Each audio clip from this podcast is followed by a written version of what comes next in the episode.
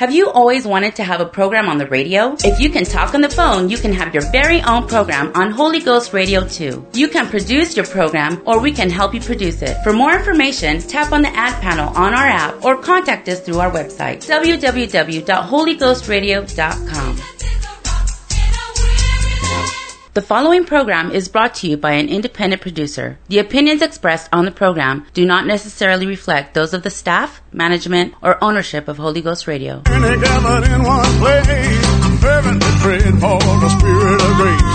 suddenly there came a sound of rushing mighty wind, the Holy Ghost began to be poured out upon all men. This is there, spoken by the prophet Joel. This is there, spoken by the prophet Joel. In the last days I pour out my spirit, saith the Lord. Oh.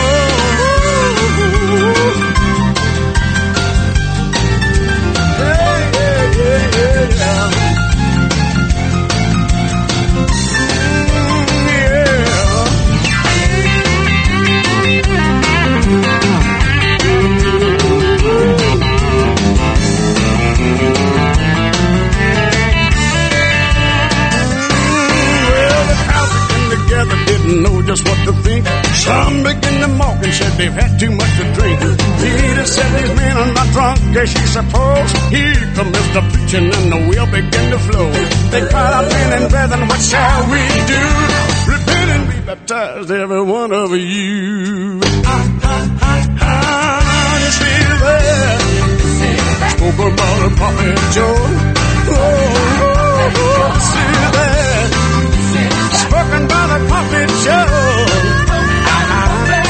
In the last days I pour out my spirit, said the Lord. Hey, it's been 2,000 years and the wind's still blowing, the rain's still falling and the well's still flowing. The promise hasn't ended, you can't dispute the facts. The fire's still burning just like the book of Acts. He fills you with the spirit, you will speak with other tongues. That's still the way that the Holy Ghost comes. This is it, spoken by the prophet Joel. Oh, this is it, spoken by the prophet Joel. In the last days I pour out the spirit, saith the Lord. Hey, this is it, spoken by the prophet Joel.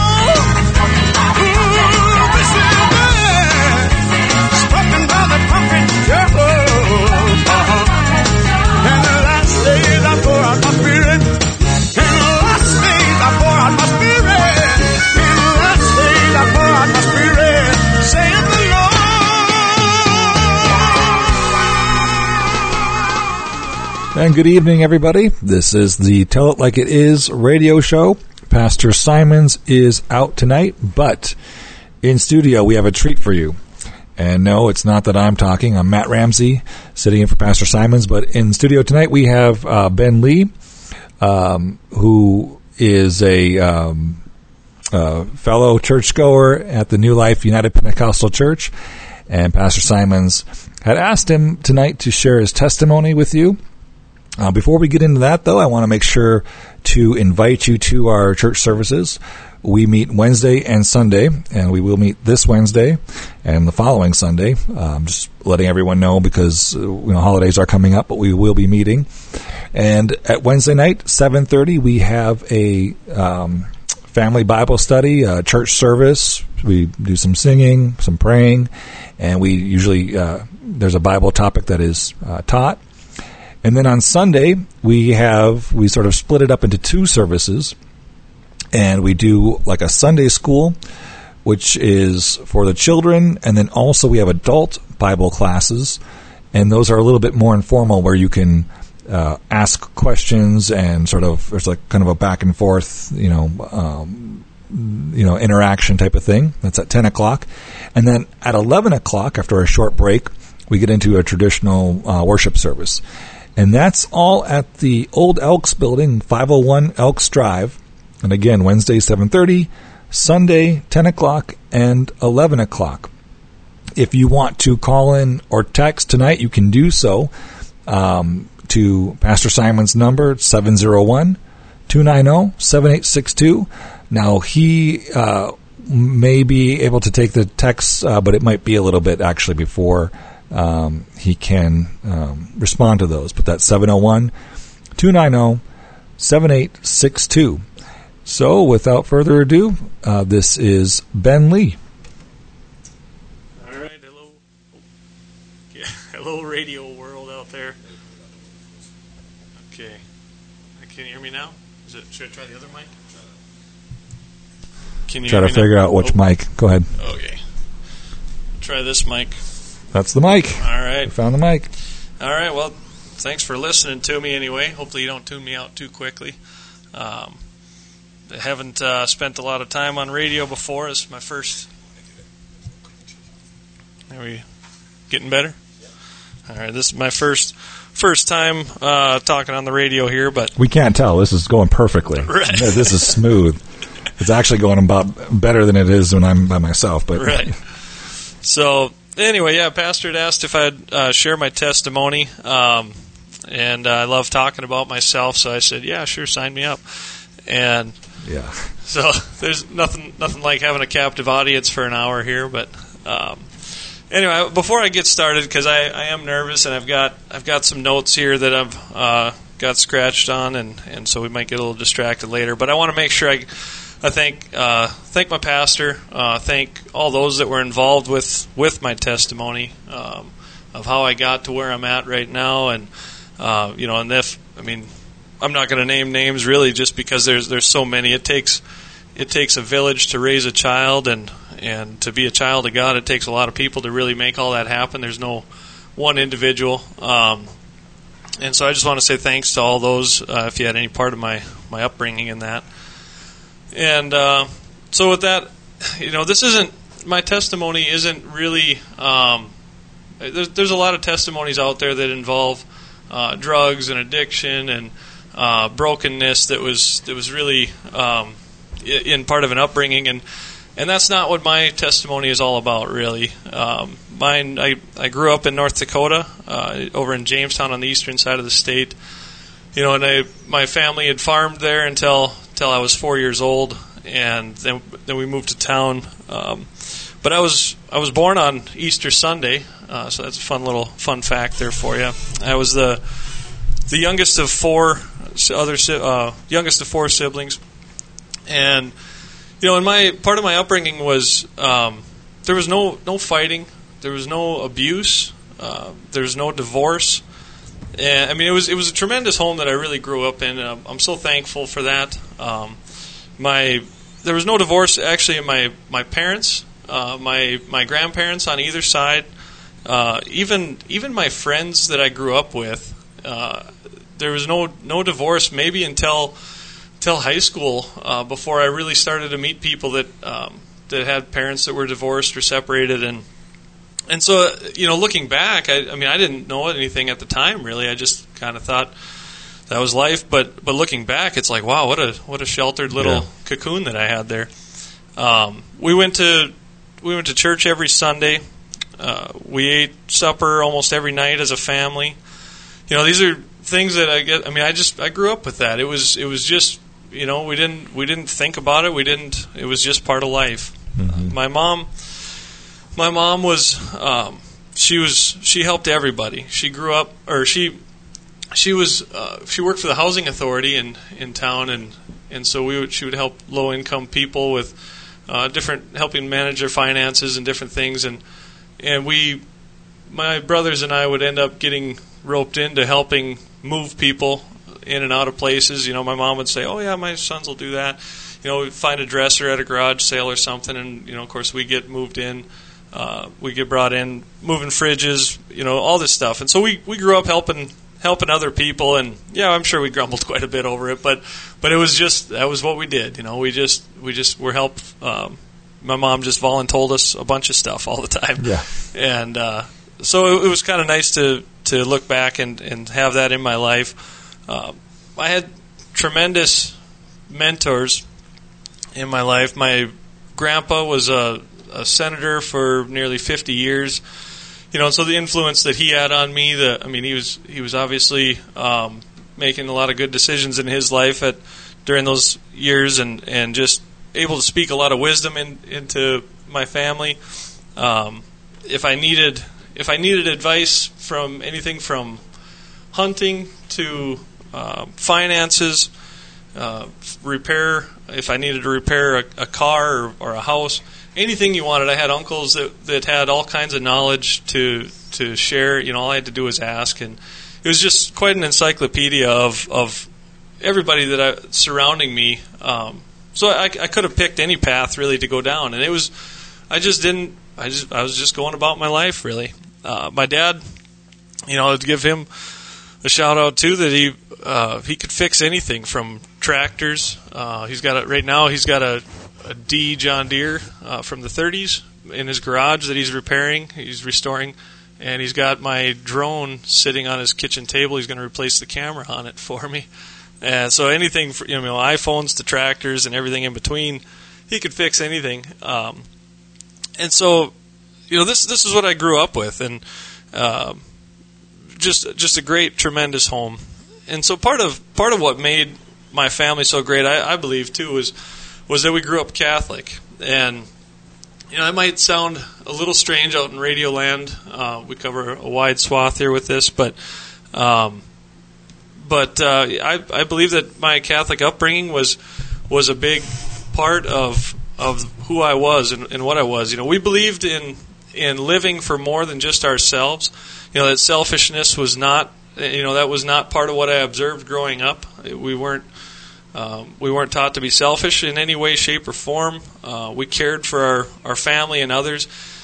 You know, if you're listening right now and you're stranded on the side of the road, you get a hold of me tonight, and I bet you my dad will come over and help you fix a flat tire or give you some gas or whatever. I mean, he didn't. You know, he might ask me like, "What are you getting me into?" But you know, that's just the way my family is. They're just it was maybe part of the farm culture, I guess.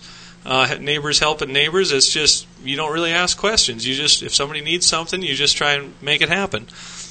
And we were taught to be thankful, to be, you know, to recognize how blessed we are. We'd be driving down the road, and I remember my mom would say, just something would happen, and she'd point out like, this is a God thing. You know, that was a God thing that happened, and it, you know, we're blessed because of that happening. And so she would point out little things like that, or I'd be out with my dad hunting, and he would point out that you know, people in New York don't get to see things like this. You know, I mean, coyotes running through the field or just different things. You know, people that live in cities aren't blessed with this kind of stuff. So make sure you're thankful for it.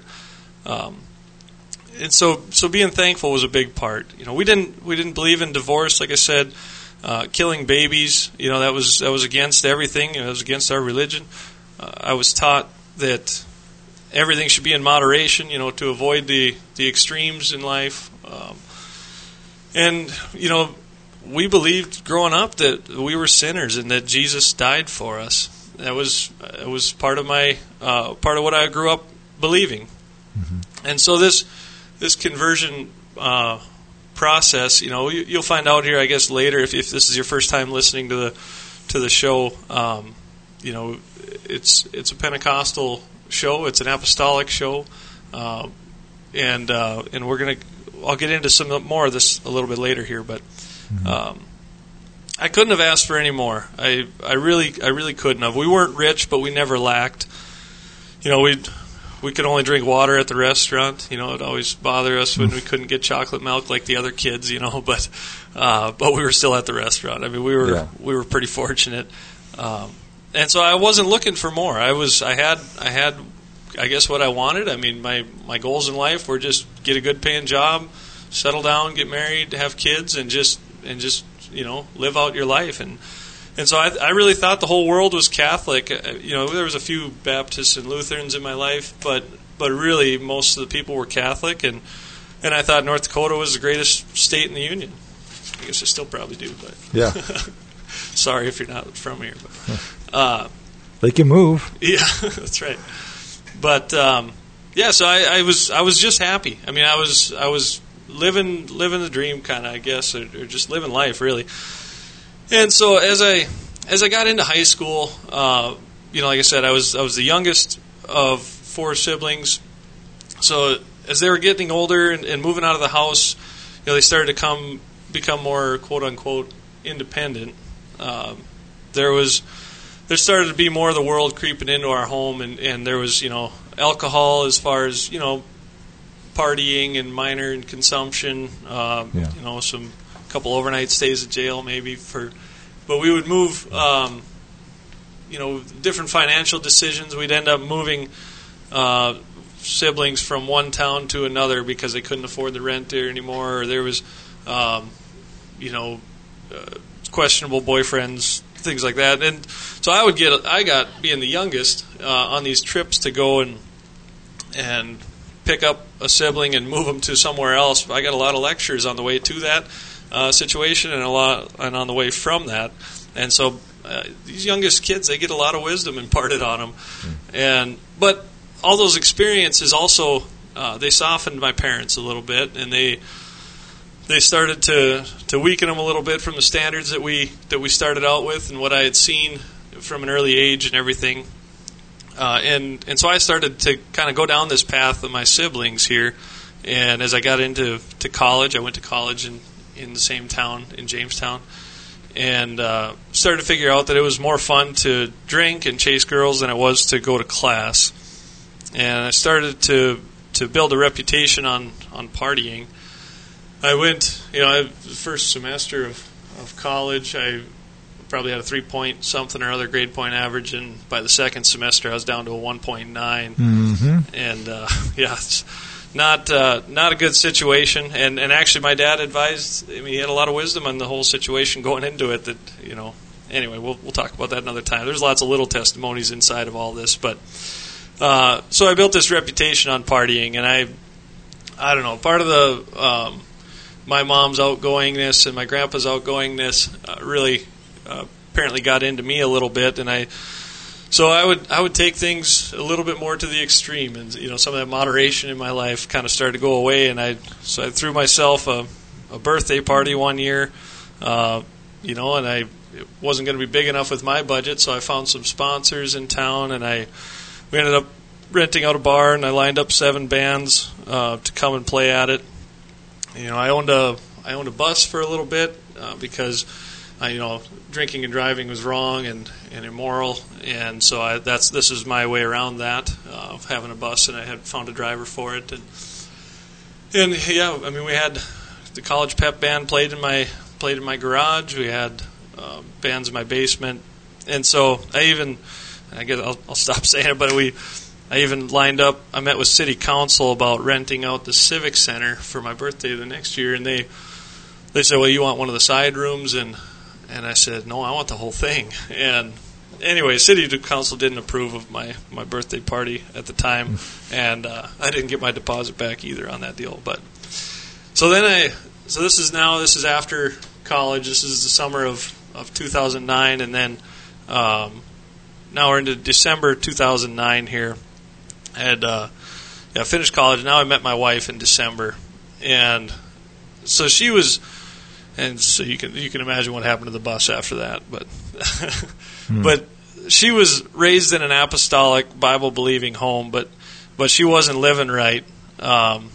She wasn't living what she was taught, and so we ended up. I ran into her in a bar after a basketball game, and. We didn't talk too much that night, but we started to talk over Facebook. I had gone to high school with her, and so we start talking. She loved to debate or argue, I guess, however you want to say it, and I love to stir the pot and controversial things. And so we started talking about religion right away. Right. That was a big part of her life in high school, and so we're just both trying to figure everything out here, and little game of chess kind of, and so that was in December of 2009, and we ended up moving quickly. We got engaged in May, and then we were married by July. We got married at the courthouse because Catholic families and Pentecostal families don't really work well together if you're planning a wedding.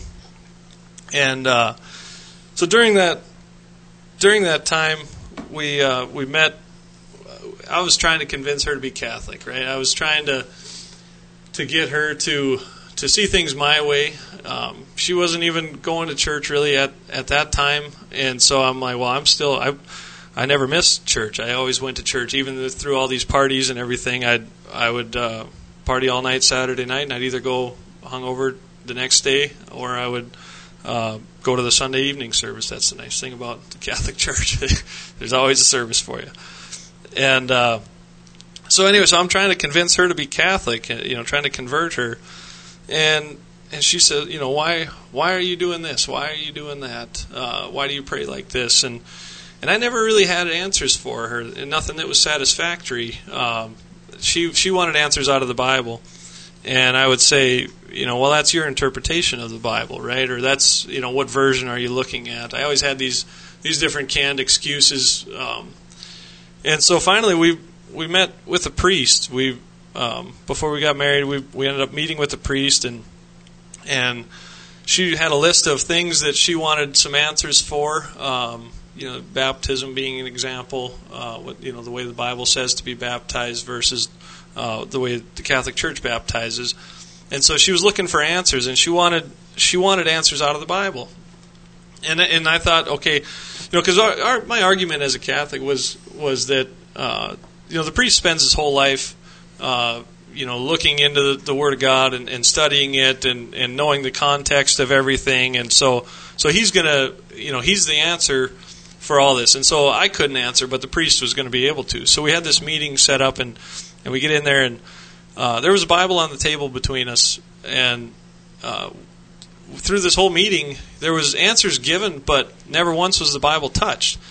And I sort of walked away defeated out of that, I was really expecting him to put her in her place as far as Scripture go, and just kind of mop the floor with her of because this is the real church, and it just didn't happen that way. And so,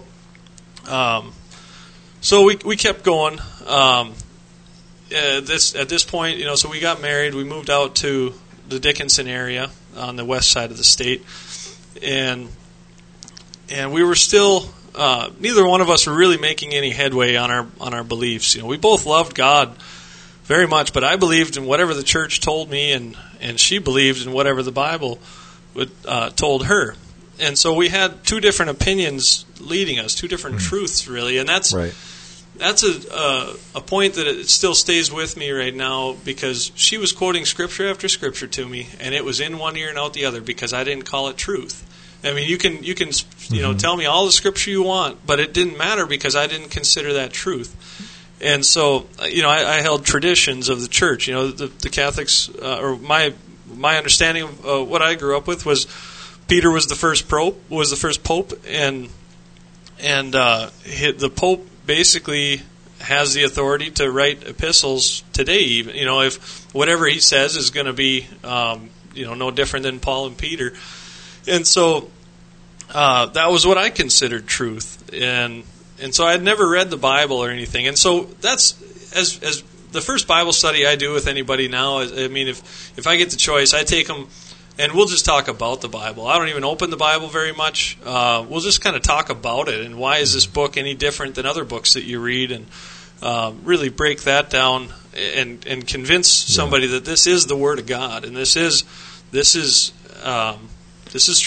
This is the truth. So, so that was that. We weren't on the same page. I always looked at the Bible, sort of like as a 100-year-old grandpa, where I honored it and loved it. We were real gentle around it. Maybe give it a nice place in the home, but we didn't really trust what it said. We just it's like, well, that's really nice, Grandpa. Thanks.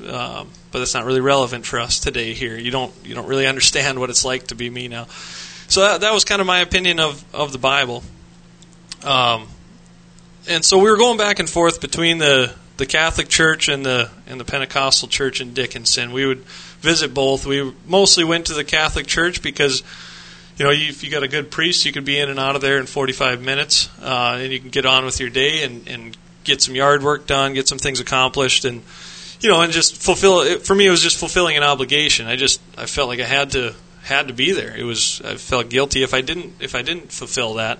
But so that was, we mostly went there, and there's some testimony inside of that too, where aside from our meeting with the priest not going how I wanted it, there was other times where we went to the church, and there's only about a 10, if you haven't been to a Catholic service before, there's maybe a 10-minute window in there where what they call the homily, and they'll break down, they do some readings out of the epistles, and then they'll do a gospel reading, and then the priest will take a couple minutes and explain some things, and kind of, it's basically where you get fed. I mean, your sermon for the day, for the week is out of that. And so we would, we went there, and out of this 10-minute sermon, the rest is all ceremony, and it's actually, now that I've read the Bible, it makes a lot more sense now than it ever did when I was growing up. But there was times where we'd go there, and I'm waiting for this 10-minute ceremony or 10-minute homily, and they would do like a fundraiser during that time, and then. Which is, I mean, that's fine. We do fundraisers for missions and things like that in our church, but they never replaced. They never added on any. So we basically just cut out any kind of a homily, and we would talk about fundraising. And they did this about 3 or 4 times. And if you're trying to convince somebody to be a Catholic and convert from what they were, this isn't very beneficial in your favor. And so. Maybe it was just, coincidental, but in my life, I know it was God working in me and taking the reins on things here. But so anyway, so then we started, we had a few of those incidences that were frustrating, and so we started migrating towards the Pentecostal church in Dickinson here, Pastor Bob Simons' church that we're at now. And I liked, the times that we'd been coming, I liked Pastor Simons. I mean, he was super... down to earth, easy to listen to, lots of nuts and bolts preaching. Men ought to act like men, women ought to act like women. You ought to pay your taxes.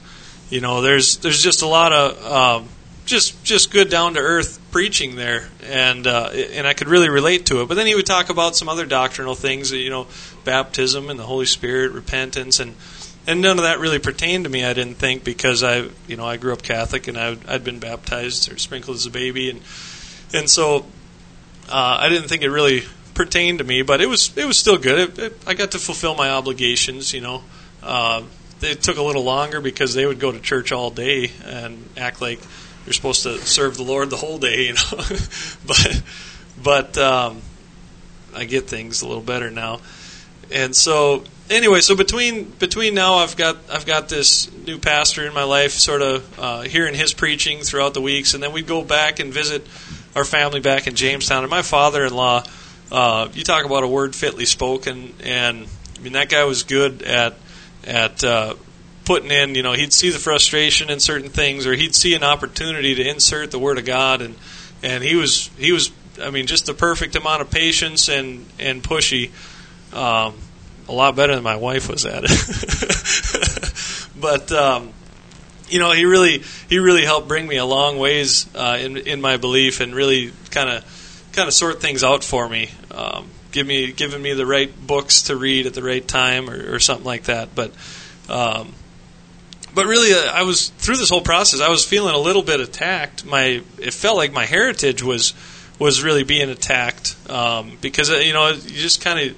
This is who we are. This is who I am, and so as far as being Catholic, being Catholic, the sort of German Norwegian type thing. I mean, it's just it's who you are. You don't change from being Catholic, and so there was a lot of frustration during that time and taking things personally during all this. But so this was probably 2012 would have been my daughter would have been born.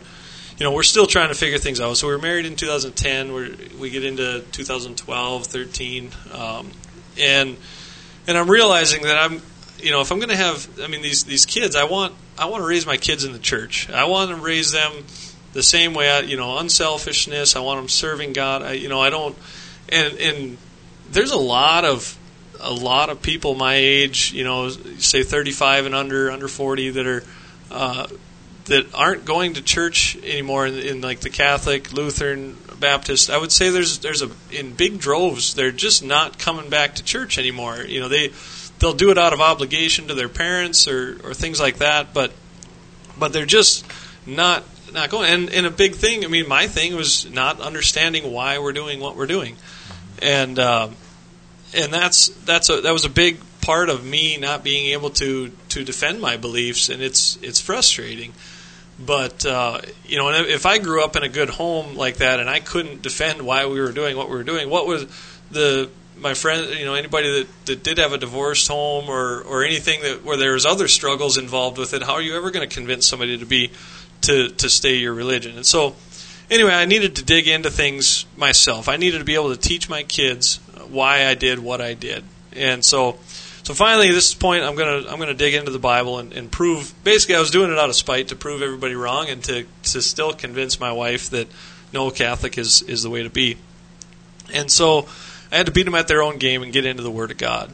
And I tried reading the Bible from the beginning, and I quit probably around Judges because it just wasn't sticking. I wasn't understanding really, not working. And so I ordered the Bible on CD and I tried listening to it on my way to and from work, and it just wasn't sticking. I wasn't really getting it. And you know, if you could watch repentance in slow motion, this was it. This is what I was repentance in slow motion. You know, because through all these little nuggets of my father-in-law and through the pastor and the people in the church and all this truth, you know, and there's things that I was raised with that I knew better. I knew I shouldn't be swearing like a sailor, and I knew I shouldn't be drinking like a fish, and all these things. And so now I've got a church and a wife, and they're constantly challenging me on this. Every week I would get challenged on it, and so I quit swearing. I got rid of my Facebook just because of the pictures and everything that I had on there that I was associated with. It just wasn't, you know, actually somebody got called out in church over their Facebook thing, and I had never heard anything. I bet you I looked white as a ghost. I'd never heard of, like, a priest. You know, to me it was like, he was like a priest, you know, and to call somebody's name out and say, hey, you shouldn't have that kind of stuff if you're going to be a Christian, you know. And there was wisdom involved. It wasn't. I mean, it was a younger guy, I think, that was involved with their family, and so it was kind of more of a I don't think he would have just called you, you know, no. Ben Lee, what are you doing? But to me, it was like, oh boy, I'm next. If this guy ever saw my Facebook page, you know, like, I bet you this guy's stuff is, you know, whatever. So I got the wake up call. I got the message, and so I got rid of Facebook, and then I, you know, even as far as TV, I like, okay, you know, I'd hear all this preaching about Hollywood and how it's a bad direction and it's bad for the home and all this stuff, and so finally, I watch a sitcom at night, and yeah, they are talking about homosexuality and they're bringing that into my home, and so I cut that all down. I was down to just watching Wheel of Fortune.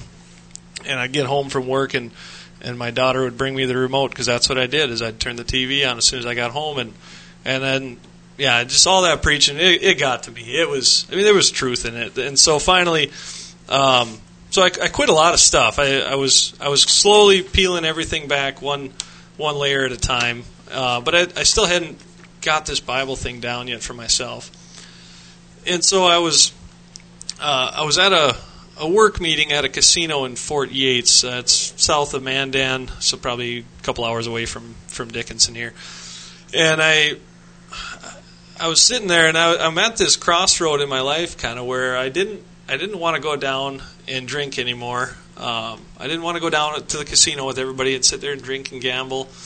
And so I stayed in my room, and then I'd also made this decision that I shouldn't be watching a lot of that stuff, and so, I mean, it was just me. I sit in my room by myself, but I said I'm not going to watch TV either. And so I'm just sitting there by myself. And what am I going to do?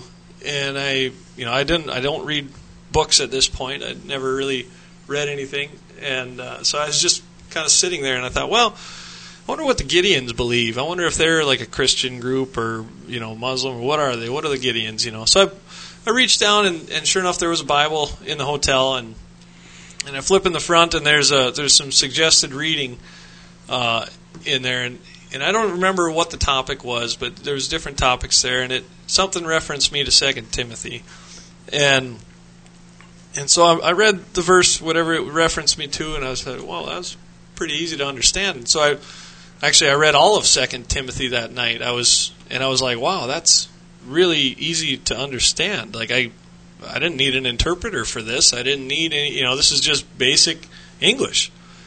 And I was so excited. I woke up before my meeting the next day, and I started to read First Timothy.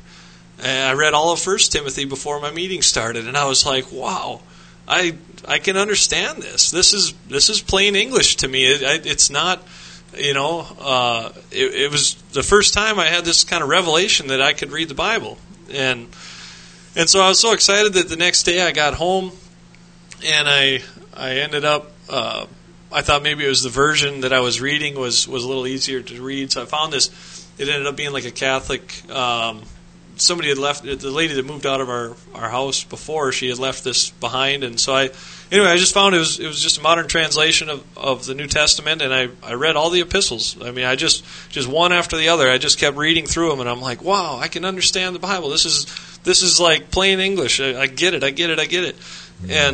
And so things started to move a little faster now, but I was still in slow motion altogether here. Now, we started to come to church on Wednesday nights, probably like October of 14 now I think we're at, and I started to realize, about baptism, right? All the preaching, now I'm reading things for myself a little bit. And it's starting to get to me. I had made the decision on baptism for my kids, because we didn't baptize my kids when they were babies.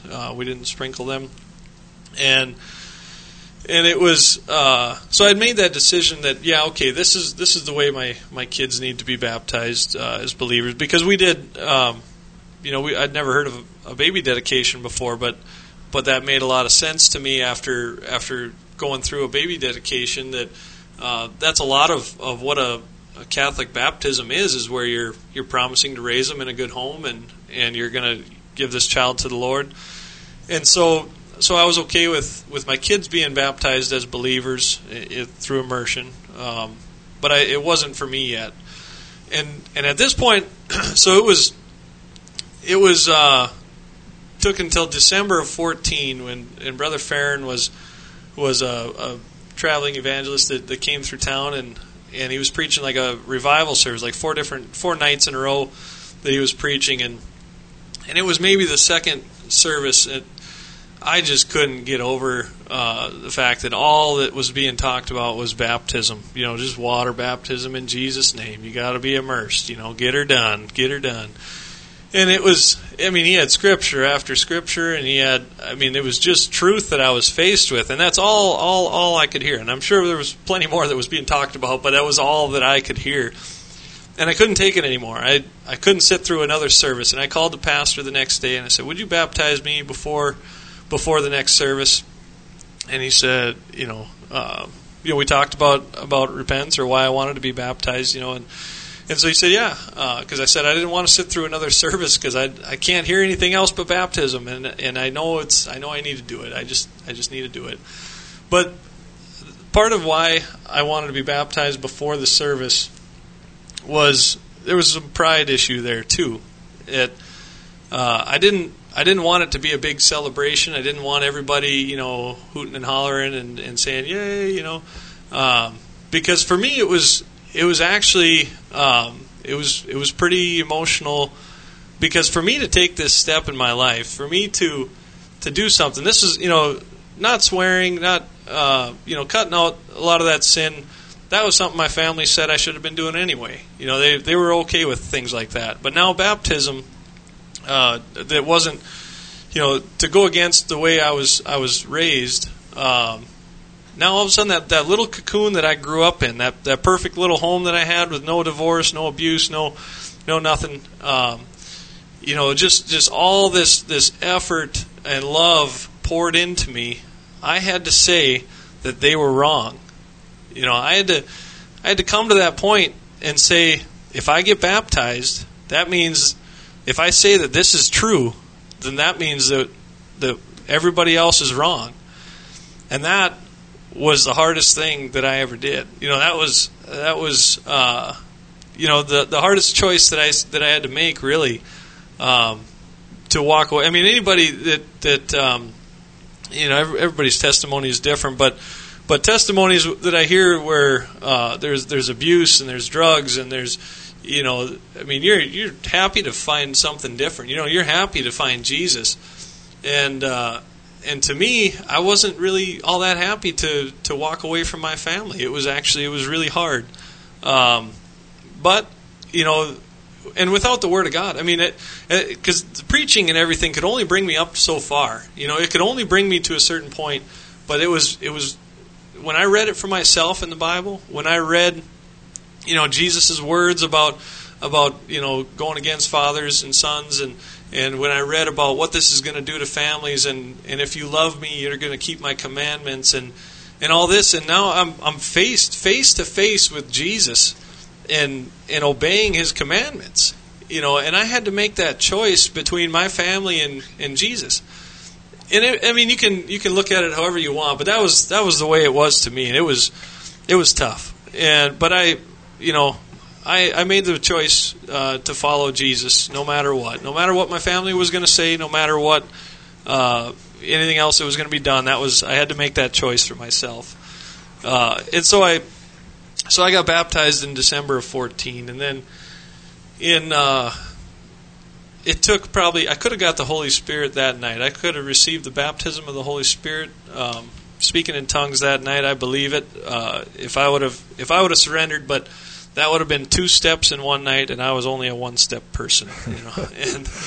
And so I ended up, I had to read into that one too, you know, because I couldn't hear anything about the Holy Spirit really until I dealt with this baptism. I could only hear one thing at a time, and so then, of course, what did he preach on that night after I got baptized? You know, he starts preaching about the Holy Spirit, but or that's all I heard anyway. And so anyway, it took about 6 months to build up an appetite really for the Holy Spirit because I didn't.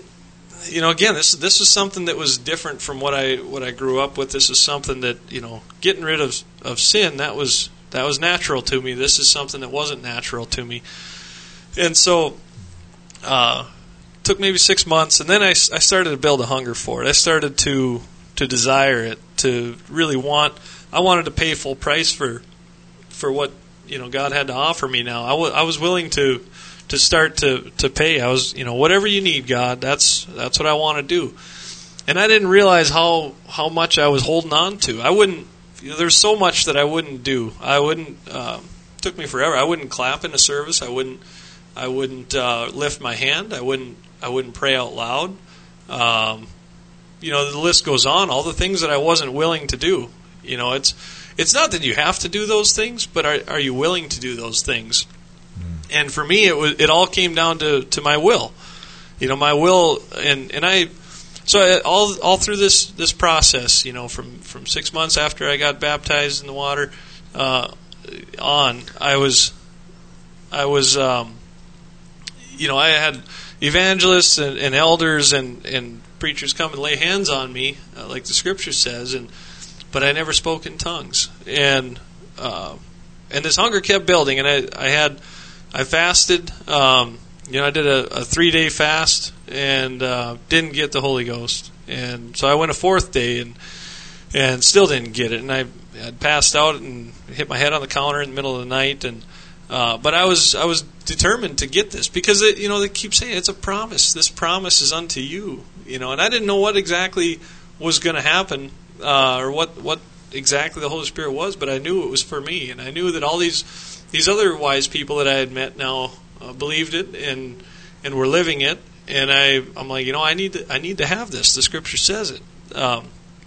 and so I, you know, camp service would come. Okay, this is when I'm going to get the Holy Spirit. You know, everybody's getting work off their mind. They're getting more spiritual. You know, we got to camp maybe on a Wednesday night, and I was fasting through camp there, and and no Holy Ghost. Didn't get it. You know, but all through the way, I didn't really get all that discouraged because I kept peeling back layers. There was still more that I wasn't willing to let go of. There wasn't, you know, there was a distance where I would say that's enough, and so I had to keep pressing through that and peeling it all back. And so finally, I learned what true surrender was, and that's, I mean, our pastor will talk about. I mean, there's a lot of, I heard a lot of different stuff. I mean, people praying over me. Being uncomfortable, going. I mean, and this whole birth process. I mean, it was messy. We'll say, you know, there was just a lot of different ideas and opinions of Scripture and how it should happen and all this. And I was kind of bounced around like a pinball through some of that. And that it doesn't need to be that way, really. I mean, you come up out of the water, you can be speaking in tongues. It's actually very simple. But as part of my testimony, I still needed to give up. I still needed to have more surrender in my life. And so finally it was 2 years after I got baptized. So now we're in December of 2016. The pastor was out of town. We had Brother Farron back preaching. And I was just so frustrated that, I mean, if he asked me to stand on my head, I think I would have done it. I was just ready, you know, whatever. I said, you know, I never thought I had that much stuff to let go of. I didn't know that I was holding on to so much, but it finally, okay, whatever. God, you're in control here. You want me to do something, say something, go somewhere? I'm it. I'll be your huckleberry, you know. And I finally, the day came, I guess, and it wasn't what I was expecting. It wasn't.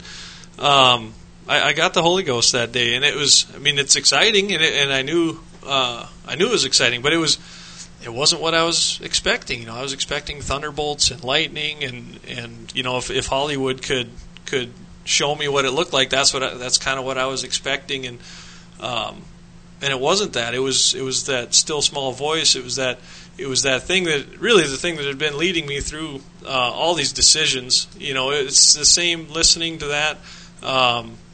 And here I was now I was speaking in tongues, and so since that day, I guess there's not been, you know, my repentance started long before I actually received that. That was just the birth process, really. And so I guess if I could compare it to a childbirth, you know, this spiritual birth that I went through, it'd be like I was a couple weeks past my due date, you know, and I came out an 11-pound baby, and you know, I was already, you know, ready for the next step. You know, I was ready for new clothes and new stuff right after I was born. You know, so I wasn't, yeah, I didn't, it wasn't a premature birth at all. It was really drug out and took forever, and a lot of people didn't think it was ever really going to happen, but it did, because it's a promise, you know, and if I. And I had peace through a lot of it because I had the Word of God. You know, I mean, people could say whatever, but I could trust in the Word that it was a promise. And so, anyway, I guess that's kind of how I got through my birth story. And now, kind of where I'm at since then is I've gotten involved with the jail service, and our pastor. Been going to the jail every Sunday after church, and so I joined him, and I wanted to learn the trade. Really, is kind of what it boiled down to. Is he was doing this outreach, trying to reach the lost. I didn't know how to do that. You know, I still didn't know the Bible very much, but I knew that this was the right direction, the right thing to do. So I went, and I wanted to learn, you know, when people stand up and start swearing in the middle of a church service, how do you handle it, you know? And so I wanted that experience a little bit, and how do you diffuse stuff? How do you take somebody from ground zero and you know, disciple them into a Christian? And so I just started hanging around, you know, I just started getting more involved with anything I could. There was. We kind of switched from the jail service. It was kind of a tough time of day for family time, and so we switched over to the nursing home service. And so we were doing the nursing home service for a couple of years. We ended up taking that over during that time, and I learned how to play the accordion a little bit. Tried to anyway. So if there's anybody out there that knows how to play it and wants to teach me some lessons, that'd be great because my wife's sick of listening to it. But yeah, we were doing the nursing home service up until COVID hit, and then now we've been. Our pastor was talking about. He was talking about different churches in the state that needed pastors, that needed there's a need for ministers in the state, and I never really pictured myself as a pastor. Don't really have a desire to be a pastor all that much, but I know that if there's a need, I through that whole Holy Ghost experience of surrender, I just learned whatever, just get on board. If there's a need, if God has something that He needs, just call me up. Just let me know and show me. So we're open to it, and we prayed about it. We talked to our pastor, and there's a reservation north of Dickinson, about an hour and a half, 2 hours, and there we started visiting up there twice a month. We've been going up there for about a year now, and just praying if that's God's will for us to be there. The Williston Church has been taking care of that for years, and it's tremendous outreach. I mean, there's just a lot happening there, and so yeah, we don't really know our next where we're going to end up, I guess. But I know that I getting closer to God every day. I'm trying to learn. I'm reading books on different ministers, getting my minister's license.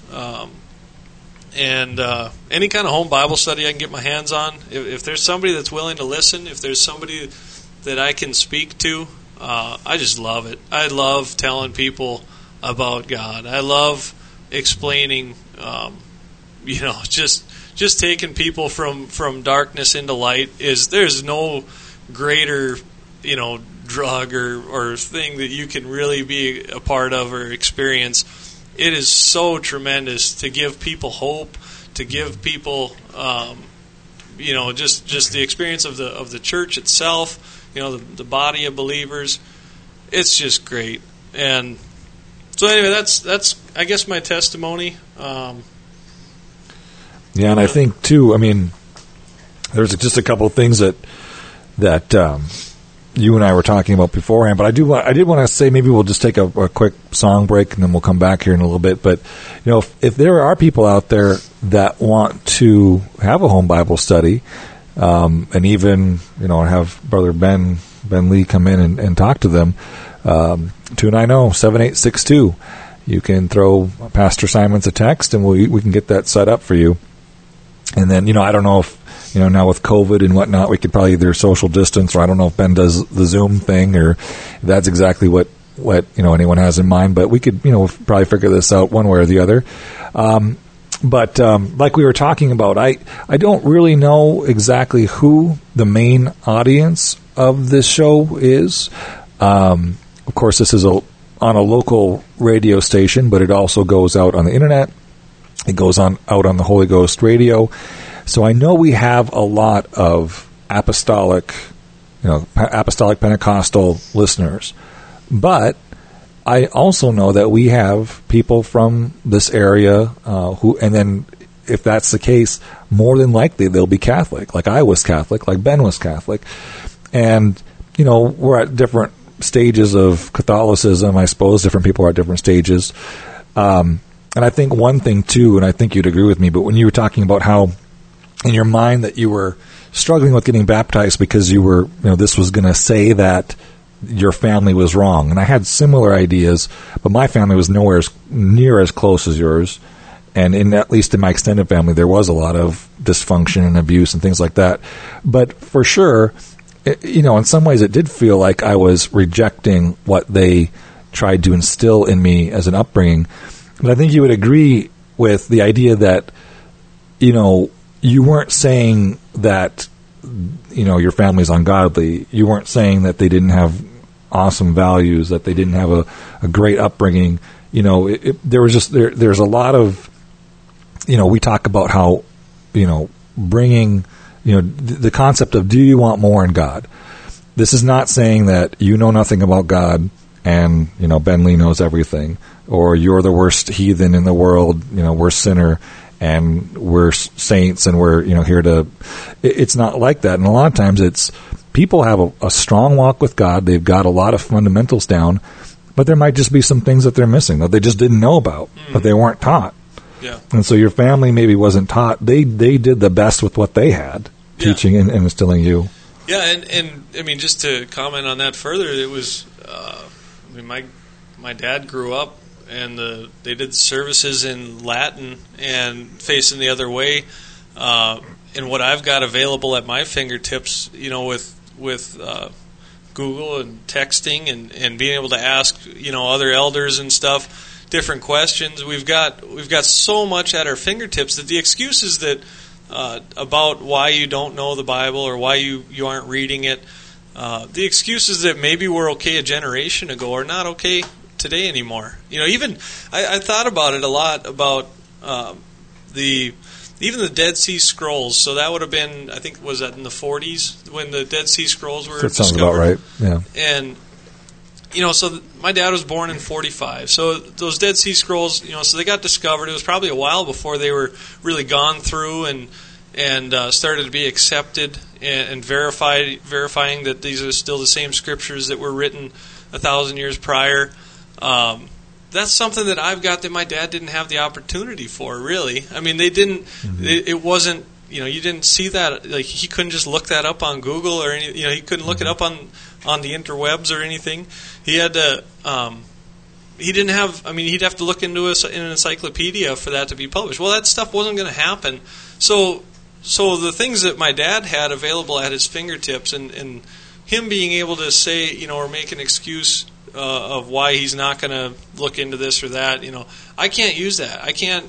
You know, when I stand before the throne, I've got to give an account for everything, and I'm not going to be able to say like, "Well, I didn't have the availability to understand the Bible. I didn't, you know." Mm-hmm. And but yeah, it wasn't, you know, with my family, it wasn't about. It was more about hurting my family's feelings. You know, just I didn't want them to be disappointed. That was the biggest. Not about their belief system or anything like that necessarily, as much as it was. That just hurting their feelings about something that they cared about. And yeah. I, you know, there's a handful of scriptures that come to mind, and one of them was in Acts chapter 18, talking about Apollos, and it says that he was an eloquent man and mighty in the scriptures. You know, and this is a Jew that knew, you know, more than your average Jew, more than your average person, and. Just a good man, you know, and it says that he only he knew the baptism of John, but basically this Aquila and Priscilla says had heard this, and they took him unto them and expounded unto him the way of God more perfectly. And so it wasn't that they were saying that he was wrong in what he was doing. It's saying, hey, here's the rest of the story. Right. You know, here's what you were missing in that. And that's a lot of times. I mean, when I talk to my family, if I talk to anybody, I'm not telling them, you know, quit being Catholic. I'm telling them read the Word of God. Right. You know, let's talk about the Word of God and let's understand it. You know, keep going to church. That's fine. Yeah. But let's learn the Word of God and let's talk about that. Well, and I'm gonna have Ben pray for maybe if there are other Ben Lees out there, and then we're gonna be wrapping up the program. But before we do that, I just want to real quickly invite you again to 501 Elks Drive right here in Dickinson, North Dakota. That's the New Life United Pentecostal Church. Our next service is Wednesday at 7:30, and then we'll have a Sunday service at 10:00 and 11. And you can text in with any comments or questions to 290-7862. And that question could also include, can I have a Bible study? And we will get you hooked up with that. So, Ben, if you want to just pray for us, and we will then see you next time. All right, thank you, Lord Jesus. We're so grateful, God, to just know you and to have this word here, Lord, to know, God, everything that we know today, God, to have all that opportunity. And I thank you, Lord, for what you brought me through, God. I thank you for my testimony. I thank you for my family, Lord, and for everybody that you've put in my life to help me. And God, just I pray for whoever's out there, if there's somebody that needs to surrender, God, I pray that you would just be gentle with them, Lord, and you would put somebody in their life that can speak softly to them, Lord, and that you'd be able to just help, God, to work in their life, to show them more, God. Just open the eyes of the blind, oh God, and we're just so grateful to you. And I pray over this community here, Lord. I pray just your blood upon it. And, Lord, if there's anything that we can do to help, Lord, just show us. In Jesus' name, amen. You speak the word. I feel a call. I know in you I can be strong. You are my Lord. You are my Lord. Have you always wanted to have a program on the radio? If you can talk on the phone, you can have your very own program on Holy Ghost Radio 2. You can produce your program, or we can help you produce it. For more information, tap on the ad panel on our app or contact us through our website, www.holyghostradio.com. The preceding program was brought to you by an independent producer. The opinions expressed on the program do not necessarily reflect those of the staff, management, or ownership of Holy Ghost Radio.